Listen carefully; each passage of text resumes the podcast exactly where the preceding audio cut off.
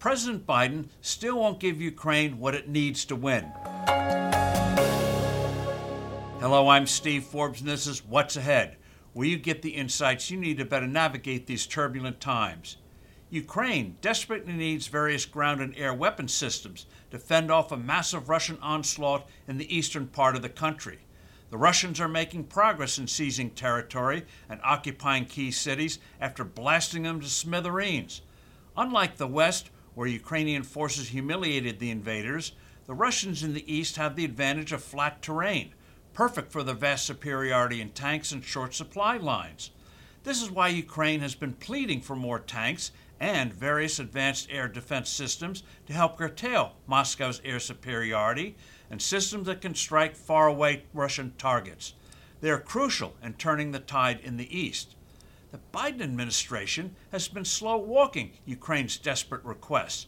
On Monday, Memorial Day no less, President Biden casually announced that Ukraine would not get advanced missile systems that could hit targets inside Russia.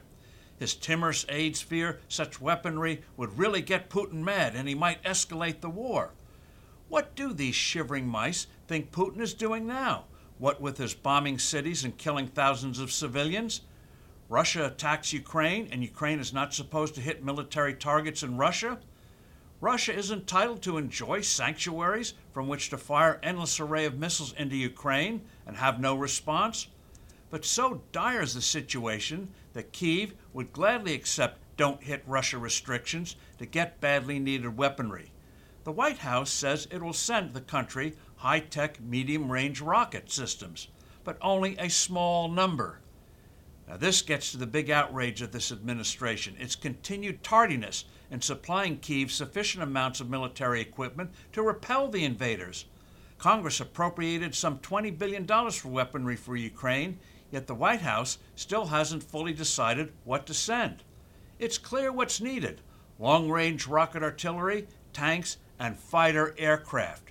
Early in the conflict, Biden blocked the transfer of aged Soviet MiGs from Poland and other former Soviet satellites to Ukraine.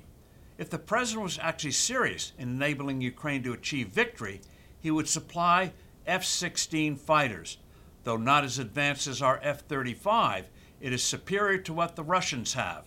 Ukraine would thereby achieve air superiority and enable its armies in the east to throw back the enemy. They could even sink Moscow's warships in the Black Sea, which would decisively weaken Russia's blockade and permit badly needed food supplies to reach the world. Unfortunately, despite the European Union tightening oil sanctions against Russia, Washington's don't let Ukraine win attitude is reflected on the continent. They don't want Putin to feel humiliated. Germany has not sent promised weapons, while France and Italy want to give Putin a big chunk of Ukraine in the hopes his expansion ambitions will be sated. Putin is counting on such delusions. I'm Steve Forbes. Thanks for listening. Do send in your comments and suggestions.